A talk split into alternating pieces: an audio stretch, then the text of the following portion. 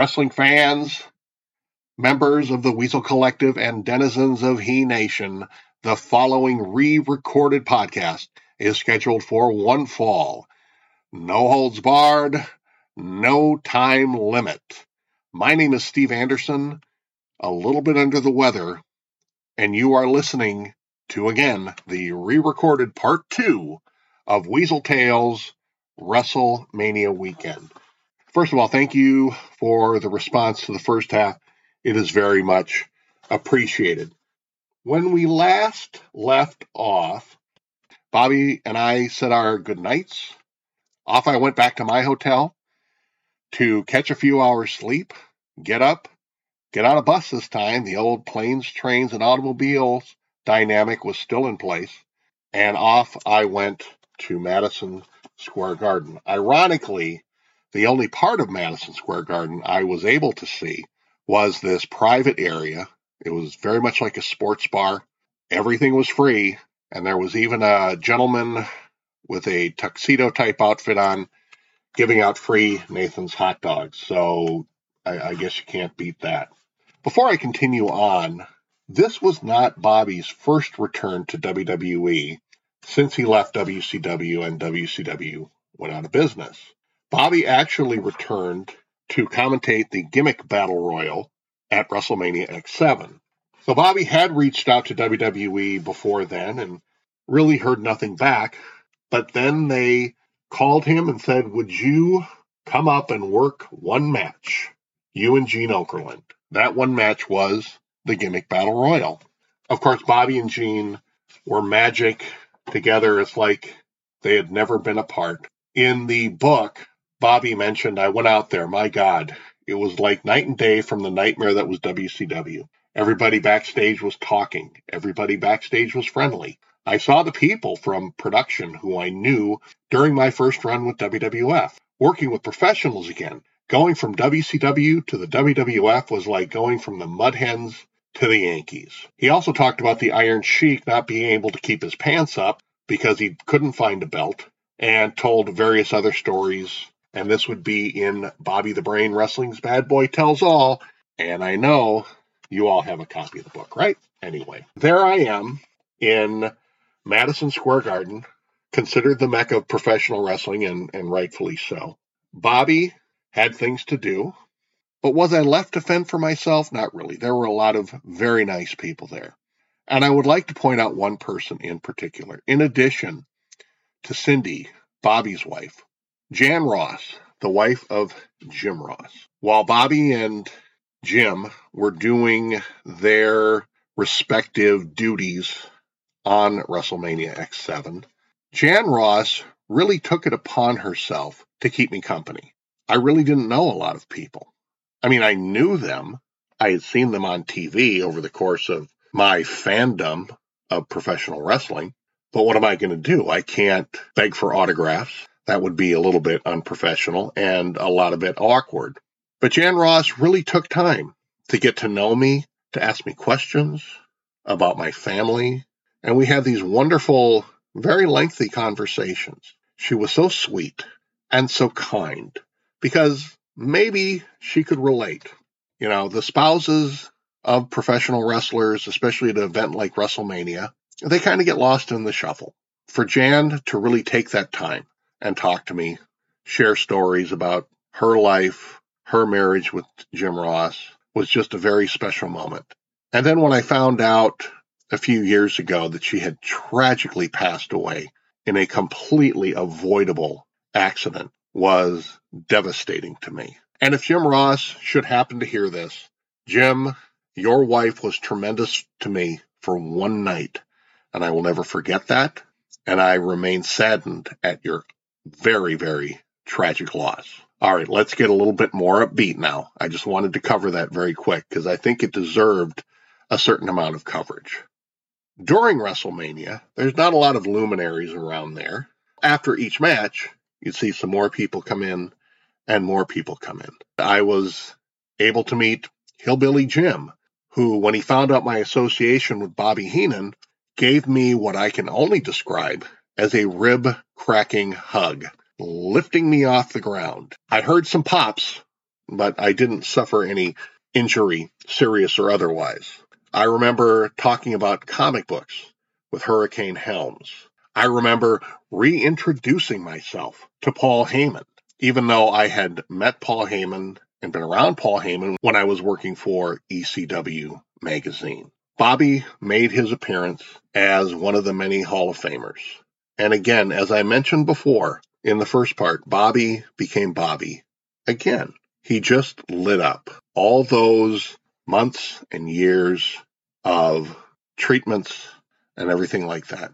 So throughout the night, there were all, you know, there were all these people. Ric Flair was there. I got my picture taken with him, held on to that picture, meant a lot to me.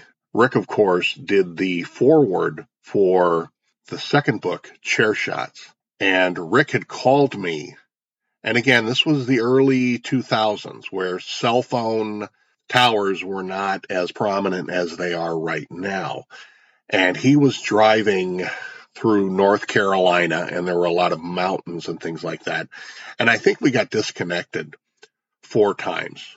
But true to Ric's professionalism, he would call me back and we would continue the stories. And again, some of those stories are absolute gold, and some of those stories can never, ever see the light of day. But that's protocol when it comes traveling with a nature boy. In fact, the night before at the Hall of Fame, Bobby talked about the time that he was paired up with Ric after Ric had left WCW and they were doing the real world champion storyline. And after a few months, Bobby went to Vince and said, I can't do it. And Vince tried to talk him out of it. And Bobby just said over and over again, I can't do it. I can't do it. And he referred to Ric. And when asked why, Bobby said, You travel with Larry Flynt. So to share all of that with Bobby was tremendous. As I've said before, Bobby became Bobby again. So the night was over. We went back to the hotel. Now, some more planes, trains, and automobile stuff is coming up. Bobby and I said our goodbyes. As custom, we hugged each other and Bobby said, I love you, kid. And I said back to him, I love you too, Brain. Now, the challenge is getting back to my hotel in Totowa, New Jersey. Again, shout out to you guys who live there. Earlier in the day, I called my publisher and I said, look, there is not a straight line to get from Manhattan to Totowa, New Jersey. Now, this is at the time. There, there may be something different going on where it's more convenient, but at the time it wasn't. So I asked him if I could just get a town car to take me back to my hotel. And after a little prodding, I got what I wanted. So I went to the concierge at the Hilton in Manhattan, where everyone was staying for WrestleMania. I asked the concierge if he would book this for me. I gave him all the information. The concierge called and I could only hear one side of the conversation. He said, Oh, really? Oh, well. And he c- covered up the phone and I thought something was wrong. What's going to, what's going to happen now? And he said, Mr. Anderson, I just want to let you know that all they have are stretch limos, but you'll only be charged a town car fee. And I think he saw the smile on my face. He said, I assume that will be okay. And I said, fine. So the stretch limo arrives and the guy gets out of the car. He asked if I'm Mr. Anderson. And I said, certainly. And I got in the back of this stretch limo and he's driving me and he said, did you want to make any stops? And I thought, well, you know, I haven't gotten any New York's souvenirs for my kids. Would you mind stopping? He said, I can do that. So he pulls up in front of this store and of course, people see a stretch limo and they're like, well, who is that? Who is that? I get out and I don't think I've ever seen more disappointed faces in my life, but nonetheless, still pretty cool. So I go in, I get all my t shirts and memorabilia and whatever else I can find. So I can at least bring my kids home something from my trip to New York. Get back in the limo and then proceeded to fall asleep. The next thing I know, and the next thing I knew, I was in front of the Holiday Inn in Totowa, New Jersey. Gee, maybe I can make them a sponsor. I have plugged them a whole lot throughout the course of two podcasts, haven't I? Well, that was the experience of WrestleMania. Again, I wasn't in the crowd. I wasn't part of anything. I was just an observer. And that was really enough for me. Sure, it would have been nice to be in the crowd to watch the matches, but I was able to watch them when I got home. It was, for me, kind of a coming of age, especially with Bobby. Bobby was once again under the bright spotlight. He did other things for WWE, and that to me is reward enough. So that's where this ends. And I want to thank you for your patience. Again, apologies for whatever technical snafus ripped away that second podcast. So I appreciate it. And I hope you've enjoyed another trip down memory lane.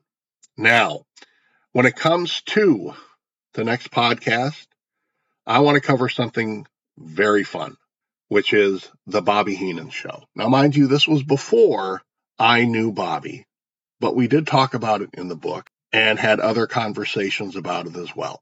And it was a very short term type of television show. Call it a, a mini series or a limited series. It's not for everyone. It is of its time.